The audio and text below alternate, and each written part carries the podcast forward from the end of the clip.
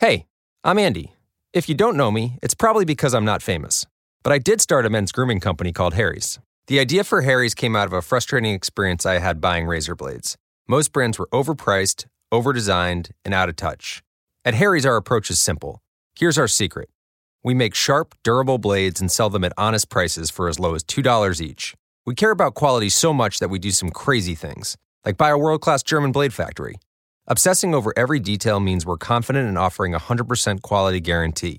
Millions of guys have already made the switch to Harry's, so thank you if you're one of them. And if you're not, we hope you give us a try with this special offer. Get a Harry starter set with a five blade razor, weighted handle, shave gel, and a travel cover, all for just three bucks plus free shipping. Just go to harrys.com and enter 5000 at checkout. That's harrys.com, code 5000. Enjoy. And so, Marty, I now say farewell and wish you Godspeed. You've been a good, kind, and loyal friend to me, and you made a real difference in my life. I will always treasure our relationship and think on you with fond memories, warm feelings, and a special place in my heart. Your friend in time, Doc Emmett L. Brown, September 1st, 1885. I never knew I could write anything so No, touching. no, Doc, it's beautiful.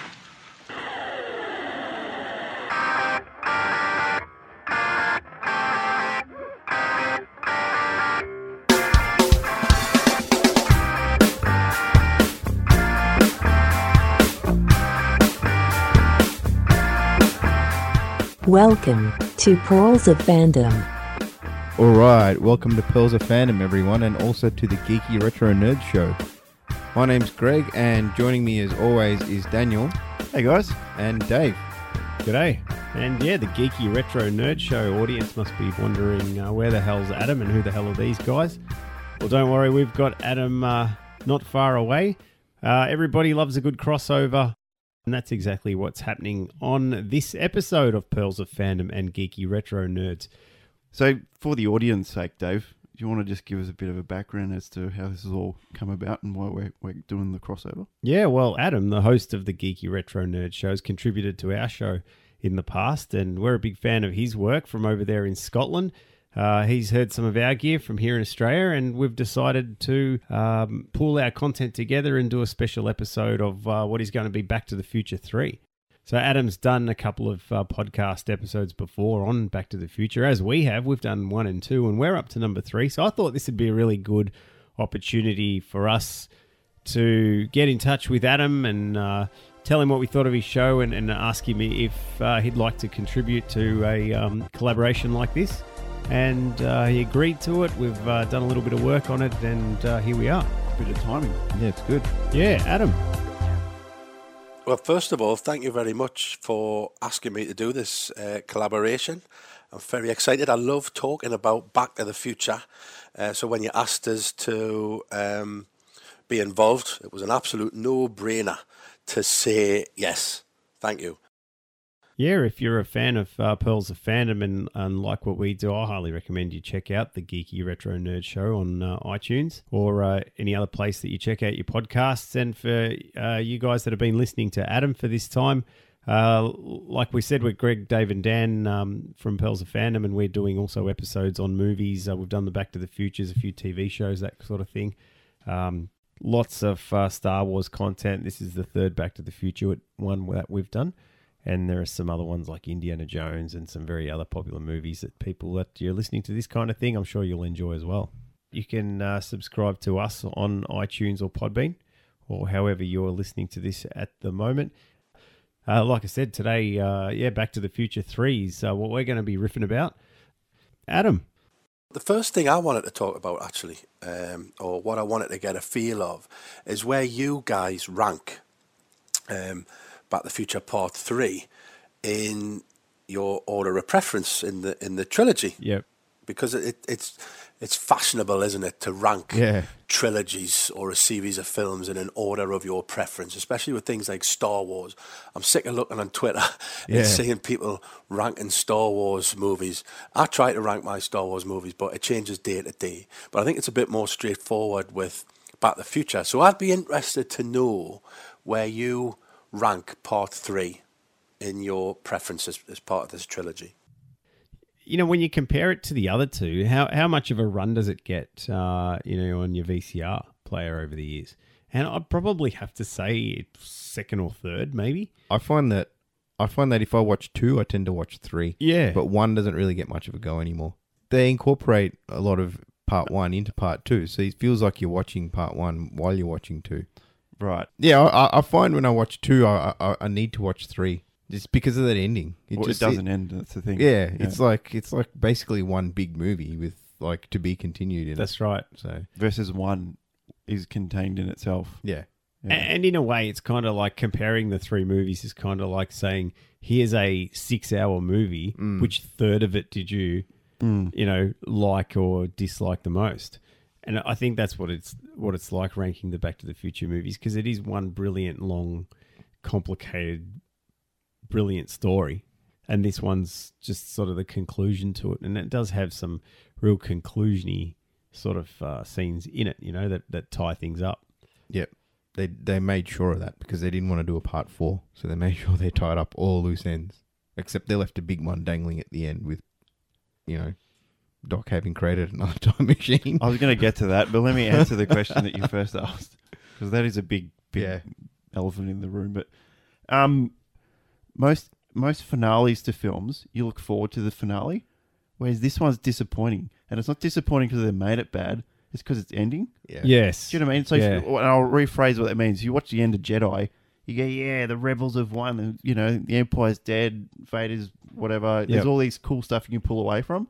This one, they just blew up the thing that I, I love. They got, the DeLorean's gone. Yeah. Mm. and it's all wi- winding down. Yeah. and it's kind of like, oh, Marty's going back to a normal life. yeah, now. it's all Yeah. kind of like plateaued out, and that's Yeah. the mood that I always used to get out of three versus the excitement and the energy that you get out of one and two.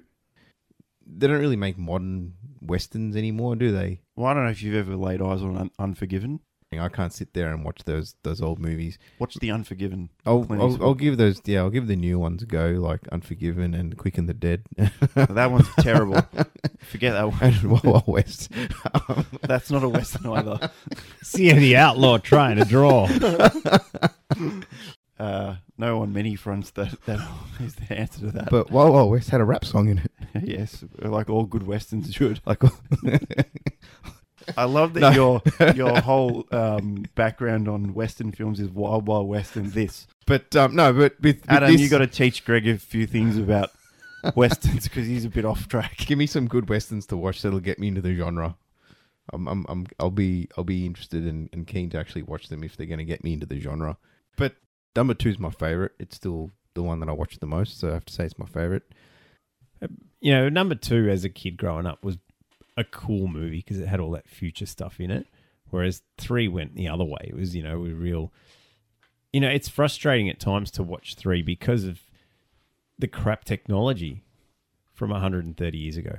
You know, it's they've got no petrol, they've got no clean water, they've got no I love that. flat surfaces to get a car up to 88 miles an hour. But I think it's frustrating to watch because of, you know, the, the crap technology in it, you know, which is direct polar opposite of, of uh, episode two, where the technology just has everything you want, you know, weather service and power laces and, you know, all of this. This is just, uh, uh, you know, and it has its, the frustrations of the other movies as well you know, where they just they're, they're on a mission, but bloody Biff keeps intervening somehow, and you know those sort of tensions that Cutting you- everything down to the wire. That's right. Which he and he even says this. Why? When Marty says, "Why do we always, you know, leave these things till the last minute?" Or he says, Why do you cut them so close? Cut these things so close. Yeah. Yeah. Yeah. Personally, for me, I think my order of preference is the order in which the movies were released. Part one, then part two, then part three. Occasionally, I might change part one and part two round, depending on what day of the week it is, depending on my mood. Yeah. Um, but ultimately, I suppose part three always remains uh, my least favourite out of the trilogy. Now, don't get us wrong. The the part three is an excellent film. It's absolutely brilliant, and I do enjoy it. I love it. But when I think back, now I always do this, I think back to when I was a kid and how I enjoyed these movies. And obviously, this film come out in 1990. Uh, at that time, I was 10 years old. And uh, prior to that, I was obsessed with one and two, and they were played a lot in my house through the sort of late 80s into the early 90s. They were played a lot. Yep. Back to the Future 3 wasn't played all that much in my house. And when you asked us to be part of this uh, podcast, I was I was thinking to myself, so why was that, Adam? Why didn't you watch Back to the Future Part 3 as much as you did the other two? Um, now, was it because it wasn't as interesting to me as the other two? Was it because it wasn't as well made as the other two? Uh, and, I, and I don't think that's the case at all. I think it's an excellent made, uh, a brilliant, um, brilliantly made film. It's absolutely fantastic, uh, and it is interesting uh, because it's a western. For crying out loud, who doesn't love a western? And I suppose the short answer is I, I, I don't know. I don't know why I didn't watch it as many times. Clearly, it wasn't as enjoyable to me as as the first one and the second one. I think it may have a little bit to do with the kind of love story between Doc and Clara, um, because you know, ten year old boy, not that interested in love stories. Yeah. and I, and I think you could argue that the first film was a love story, you know, about trying to get um, his mum and dad back together, but I think that was slightly different. Um, but you know, brilliant film. It's it's my least favorite of the trilogy, but it, but it's a fantastic movie. I love it, and it and Robert Zemeckis says actually that this this is the film he wanted to make because it's a western. When I was a kid growing up, my dad used to watch a film a lot, and and I think it was his favorite film called um, The Searchers with John Wayne. So you know, back then you didn't have more than one television in your house. I wasn't like Marty McFly. We didn't have two televisions. We weren't rich, um, not at this time anyway. Um, and my dad used to watch The Searchers a lot. So I, I would see this film, and, and I would grow to love that film. I absolutely love it. It was on the television the other day, actually, and I was watching it, and I absolutely love it.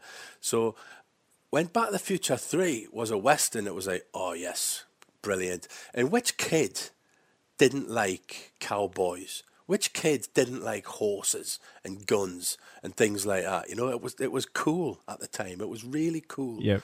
Um, cowboy movies and all that kind of stuff. Well, I'm the same as Adam. I just I rank these in order that they came out. Do you reckon the first one's the best? I've always thought the first one's better. Yeah. Okay. because and the only I think I said this in the Back to the Future Two podcast.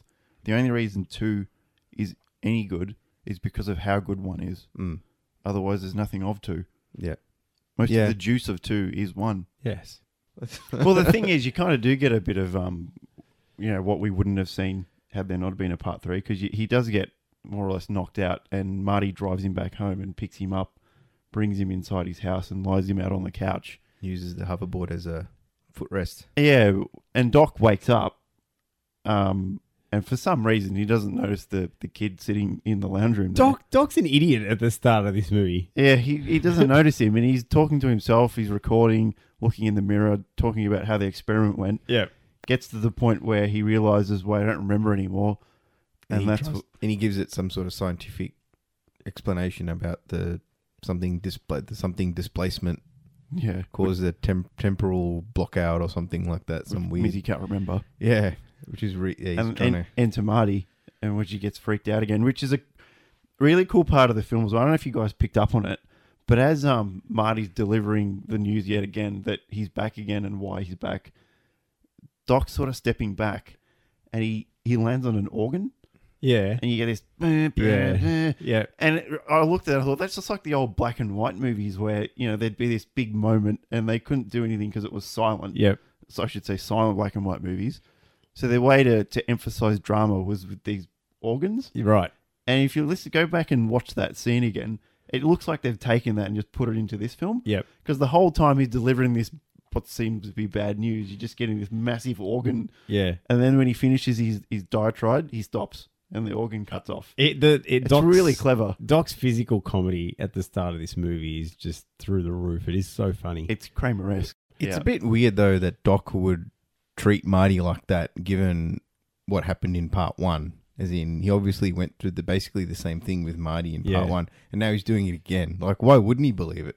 Yeah, Like it's a time machine, so he obviously could come back if he wanted to. that's well, right. he'd be a bit disoriented because he ju- just sent the kid off. Yeah, but And you not, wouldn't. not not even a few minutes. There he is again. You'd be. You'd, I know, but freak you, out. he wouldn't be treating him like a complete stranger, which is basically what he is, calling him future boy and all whatnot again. yeah, I guess You know, he should true. he should have be a little bit more understanding of right, or anything can happen now. Little too. That doesn't take away from it. It's still still a uh, funny scene. The other thing I, I love about the start of this movie, and it was you know one of my favorite parts of part two, is the the reading of the letter. And at, at the end of part two, when the guy from the post office delivers the the letter to Marty in the rain after he's seen the DeLorean struck by lightning, Marty sort of skims the letter and just reads the main parts Yeah. to discover Doc's back in 1885. But in this one, he reads the whole thing, and um, you know, it like I said, it fleshes out the impact of that letter scene in, in part two, and you and obviously the exposition of uh, the detail about what the hell and how the hell Doc got back to 1885 and his explicit instructions on on what to do and what not to do. Um, you know, in, in particular in in finding the DeLorean in the mine. Yep. Which I think I said in our Back to the Future 2 episode that at that point in the movie there are three DeLoreans in 1955. Prior to the other one going back, you mean? Well, there's the one like there's one at the clock tower. There's the one that's that's flying, and then there's the one in the cave, basically. So they're all there at that point, in theory. Yep. Yes, they are. Yes, you have to think about that. Yeah. The ca- uh, how the DeLorean remained hidden in the cave for seventy years is is an amazing bit Well, of writing. It's a mine, isn't it? It's a mine shaft. Yeah. Do you love the detail of them having the tires just sort of disintegrate? yeah. I thought that was really. Yeah, it's all this foreshadowing of why you know they're going to get into the predicaments they are going to get to later on in the movie. So Copernicus um, sniffs out and finds a grave, and Marty sees him sniffing around this grave, wondering what, what he's doing, to discover that it's it's Doc or 1885 Doc. Yeah, because just prior to this, Doc says, "No, I don't. I don't want to know anything." Because he's thinking, you know, if I'm, if I have gone back to 1885, I'd be in the history books. Maybe I should go look up what I achieved and you know what happened to me. And then he sort of decides, "No, I'm not going to do that." And it's at that point when Copernicus discovers the grave, alerting both of them to the fact that you know Doc gets murdered. Shot in the back over a matter of eighty dollars. eighty dollars, and uh, and away you go. Like there's there's the reason now why not only is Marty going to disobey the instruction from 1885 Doc to not go back and and and pull him out, but Doc's on side as well. Like he wants to go and make sure that he doesn't get murdered. Um, I love that scene in the drive-in theater where um, you know they back the car right up to the back of it and Marty accelerates off towards the picture of the Indians. With the white wall tires. Yes, from from 1955, right?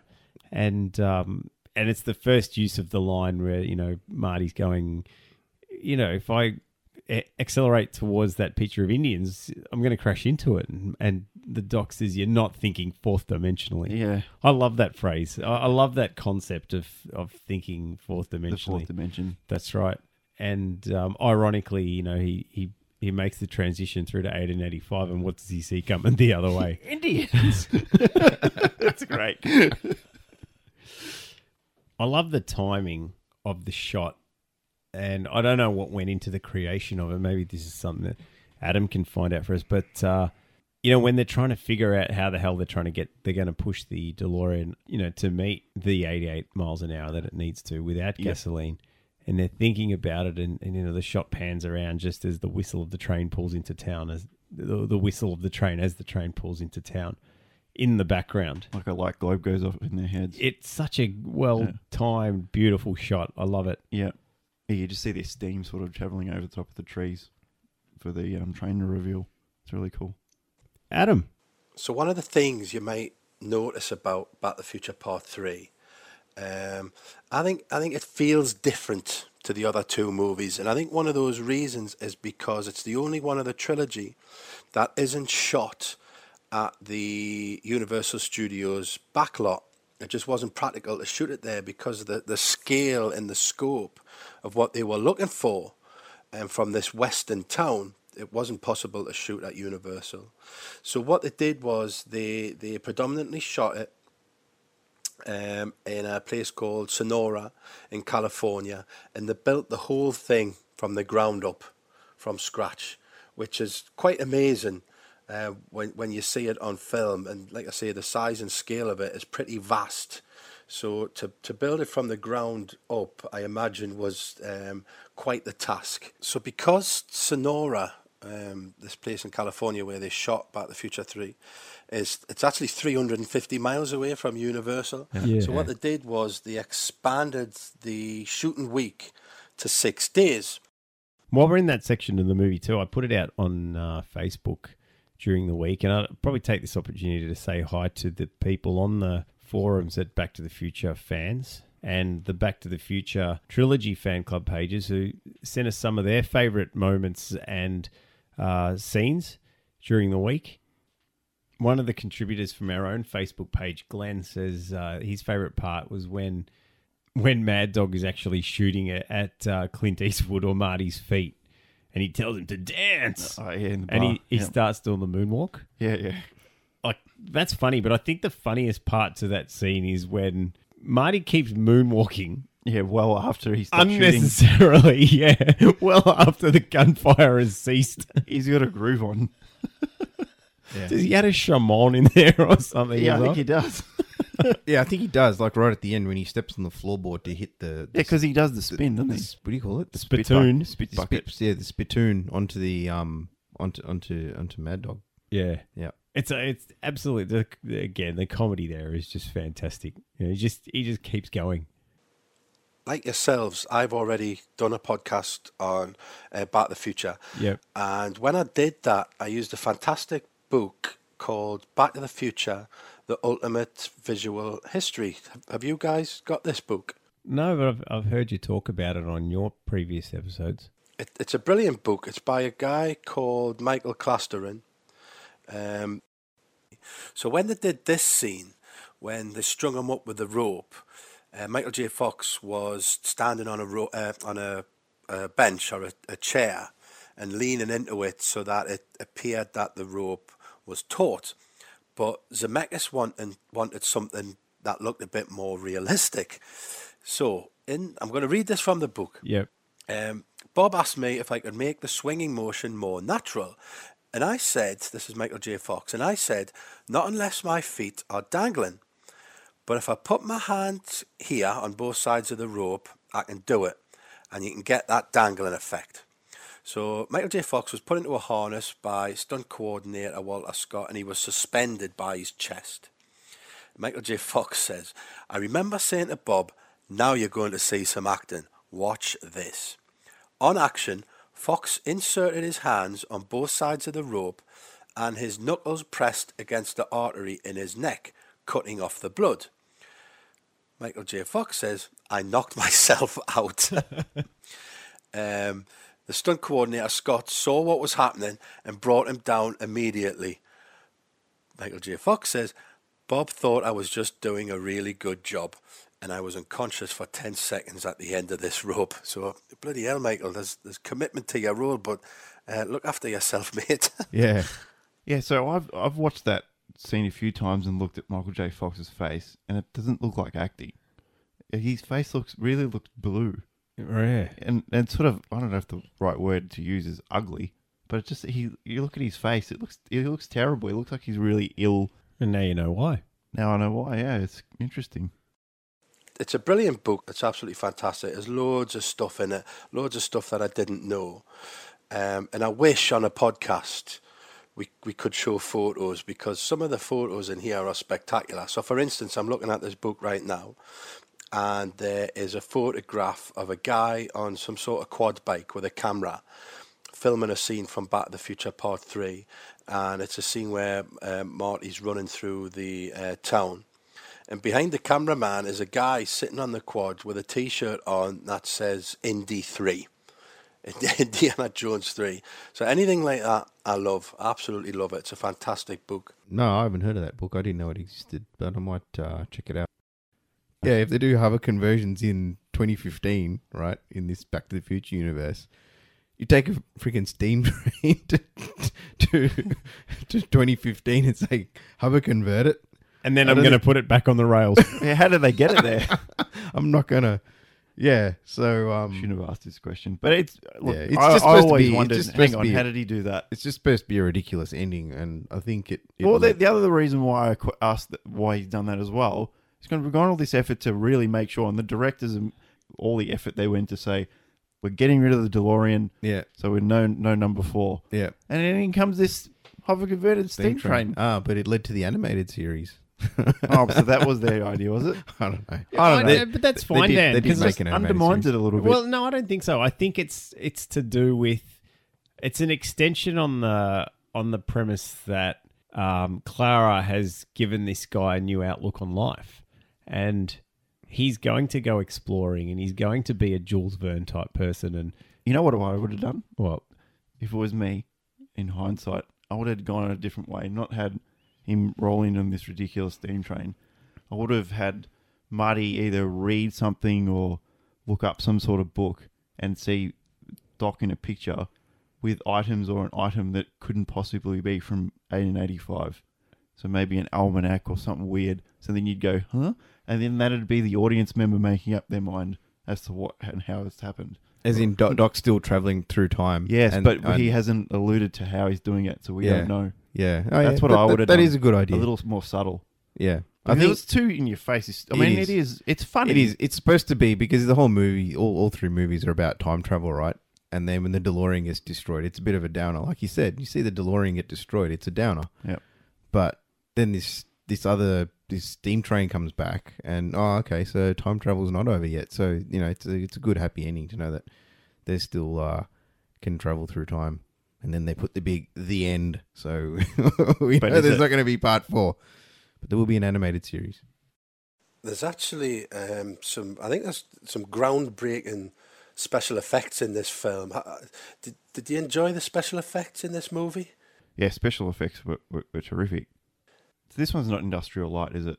Doing Mm. the special effects on this. I don't think so.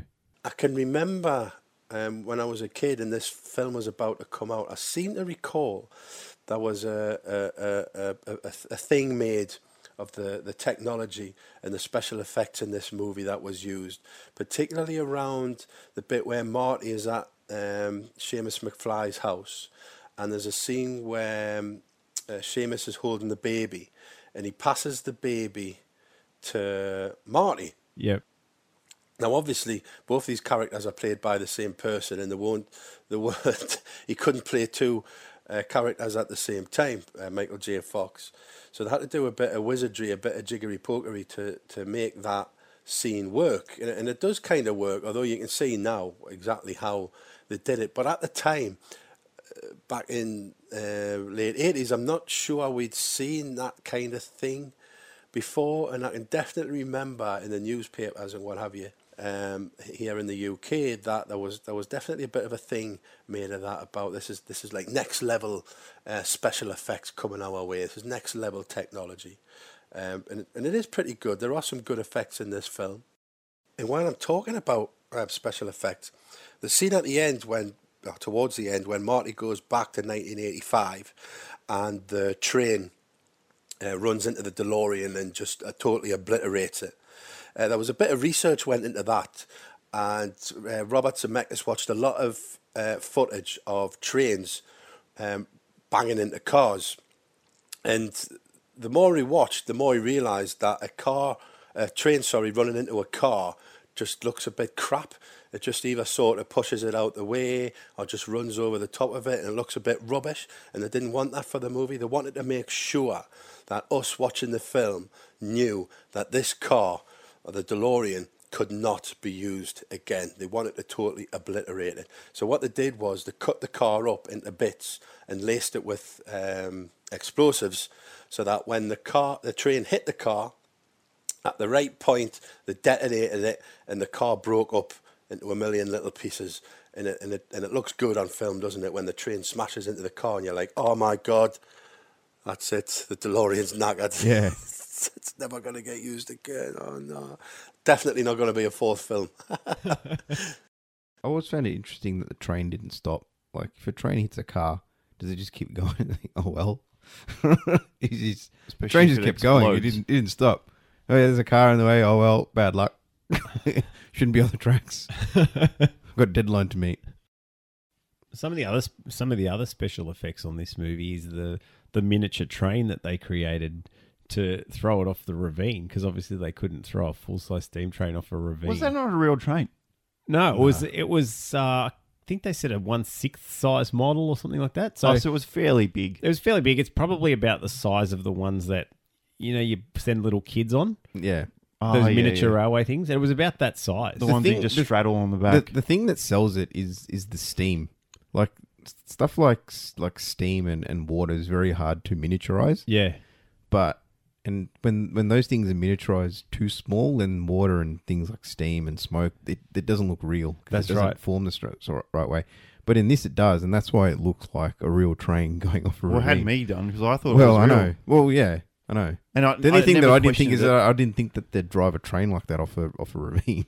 Well, I was probably the the special effects were so convincing to me. I assumed they had. Yeah, I And- thought, oh, there must be like a ravine somewhere with this this this train sitting at the bottom of it now. Still, Well, the other thing as well, because you, you you know this is made in a time where CG just wasn't in existence.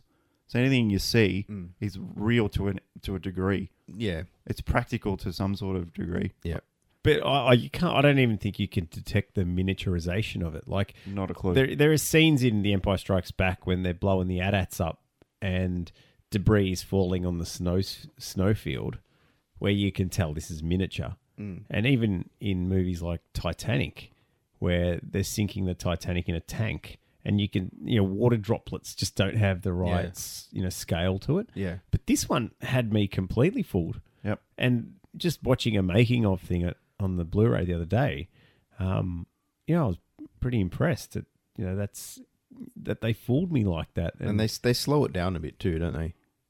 yeah, the the, the To- film I think slowed I, th- down. I think to make to give it to give the train a bit of weight, they sort of slow down the the footage. and they pretty much had one shot at it too. Mm. Like, um, I think they had to do a couple of things to make sure that it, you know, exploded at the bottom and and that it just, uh, you know, it was correctly weighted and all that kind of thing.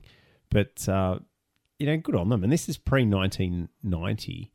Um, practical effects, you know, they they just hold up for the most part. They do better. oh, than, they're better than anything if you can get it right. you know, better than the I think um um, any movie where you don't feel that a special effect is being put on you is a is a good special effect in Yeah. my book. yeah. And you know, we, we sort of talked about the train scene, and I honestly till now had no idea that they did what they did in that scene.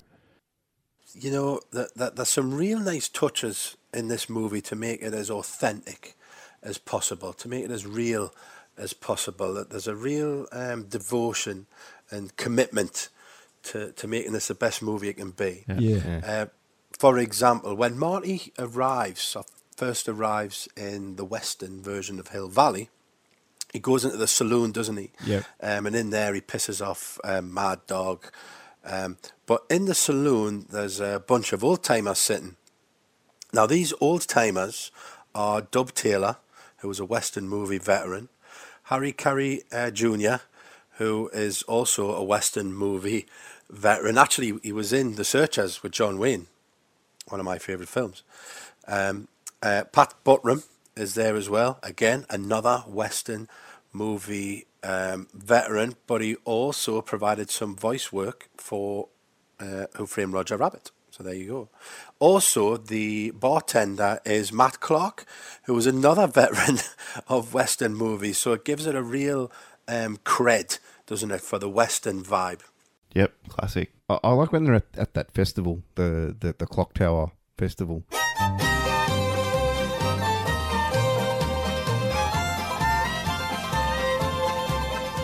That's another good bit is that you get to see the clock tower being built, which is good. and they say it too. They say, you know, it's it's fitting that they're here for this moment. Yeah, yeah. Because yeah. they saw the birth and the death of the clock tower. Yeah. They were there for both, you know, when it was switched on and when it ceased and when the lightning hit it and it ceased to operate. yeah. we have uh, another musical cameo. So, of course, Huey Lewis was in the first movie.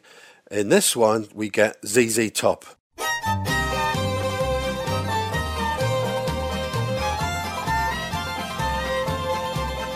So ZZ Top were asked to do the uh, theme song for Back to the Future Part 3. Rob, uh, Robert Zemeckis is a, a huge fan of ZZ Top. And um, the band were actually out on tour and they had two days free. So they were asked to come and visit the set and have a quick um, meeting with Robert Zemeckis and for them to get a kind of feel of what the movie was about so that they could start penning the tune. And actually what happened was, is while they were talking to Robert Zemeckis, he asked them if their beards were real. So of course, ZZ Top, two of the guys have got famously very long beards. Yeah. And he asked them if they were real, and they said, of course they're real. So what he said was, um, right, okay, let, let's get them in the movie. And he wanted to expand, expand the um, town band that we see in the film. And he says, we'll save some money on makeup. And they found them a couple of old um, acoustic guitars and they put them in the band. So they're in the movie. So they were only meant to be there. they, had, they had two days break in the tour. They were only meant to be there for, you know, an hour, a couple of hours uh, to speak to Robert Zemeckis, but they ended up staying there for um, two days and two nights shooting uh, that scene.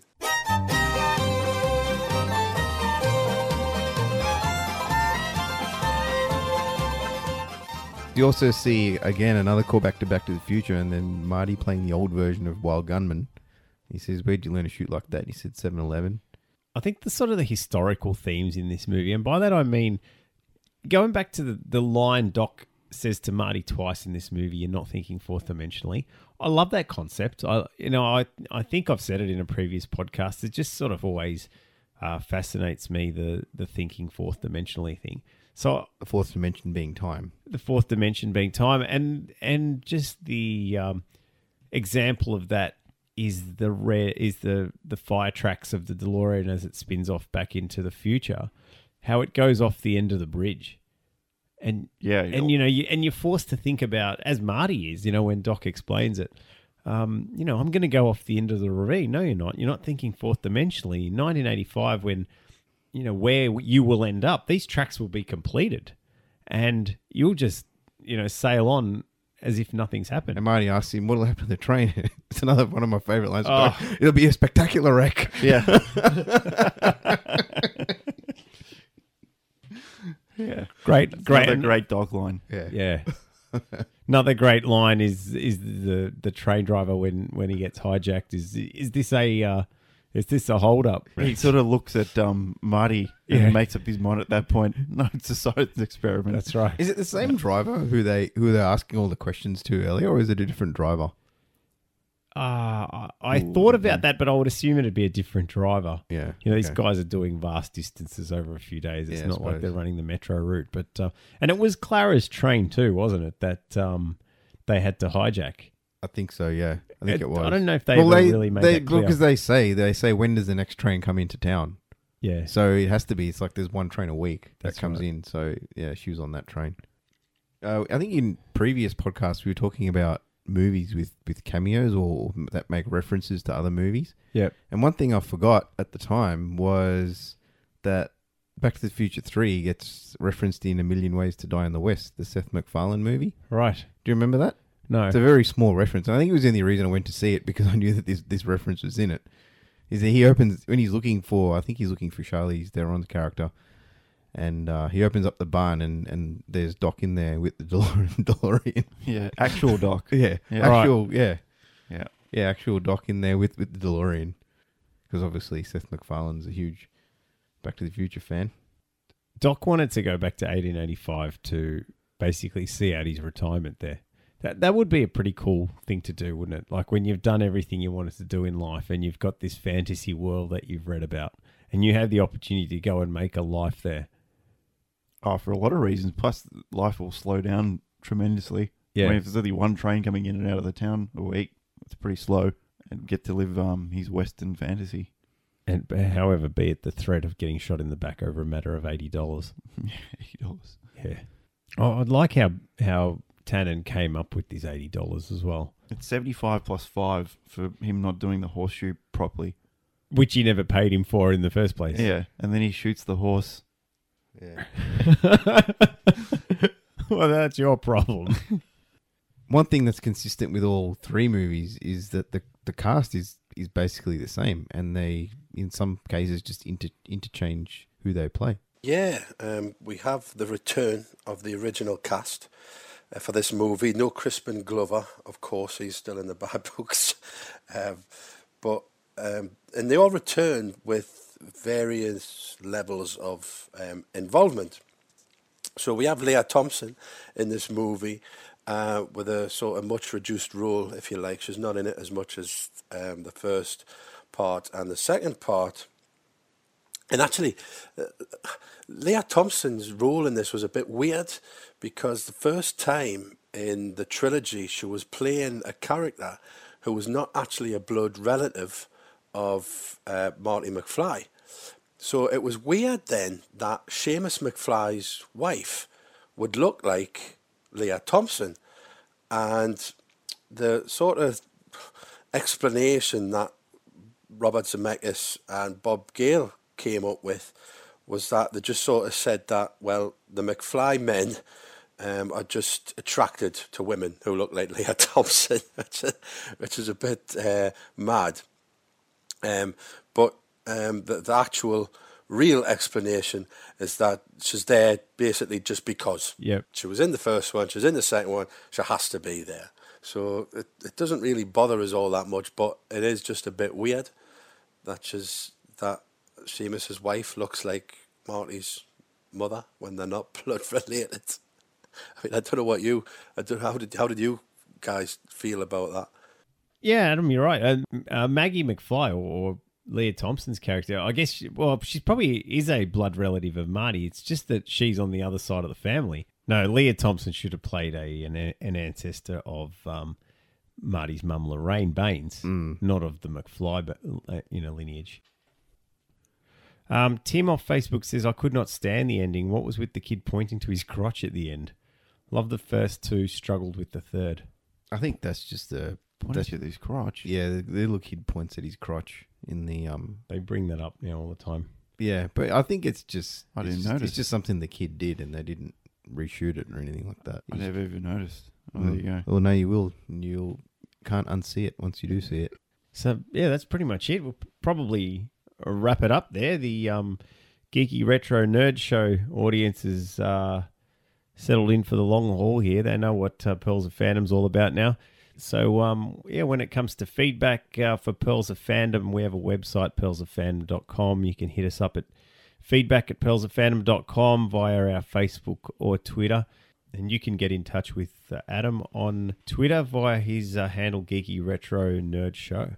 Uh, yeah, look, thanks in particular to uh, Adam and Geeky Retro Nerd Show audience for uh, hosting Pearls of Fandom for this episode.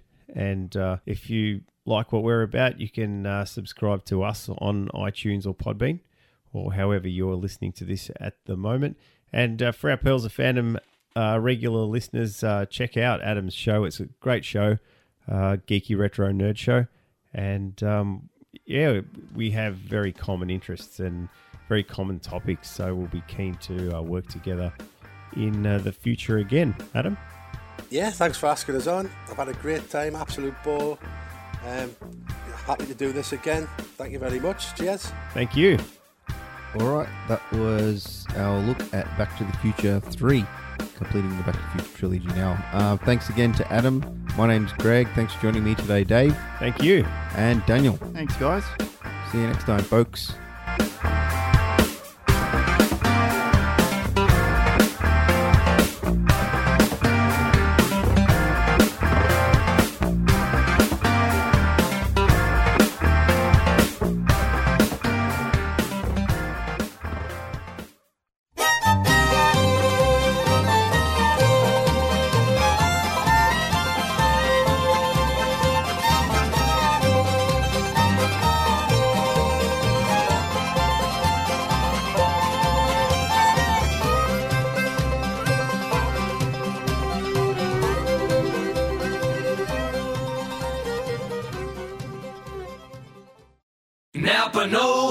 Just in time for the holidays, select Craftsman tools are now available at Napa. Celebrate with a Craftsman 20 volt cordless impact wrench kit for just $149.99. It's the perfect gift for everyone in your list, even you. So get great savings on select Craftsman tools, now available at your local Napa store. Quality parts, helpful people. That's Napa Know How. Napa Know How. At participating Napa Auto Parts stores while supplies last. Offer ends 12 19 Napa Know How. Right now, a five quart jug of Napa full synthetic motor oil in a platinum filter is just $23.98. That's a great deal for a great oil, which is another reason why this is the most wonderful time of the year. That's Napa full synthetic oil in a platinum filter for $23.98. Quality parts, helpful people. That's Napa Know How. Napa Know How. General states pricing. Sales prices do not include applicable state, local taxes, or recycling fees while supplies last. Offer ends 12 15 19.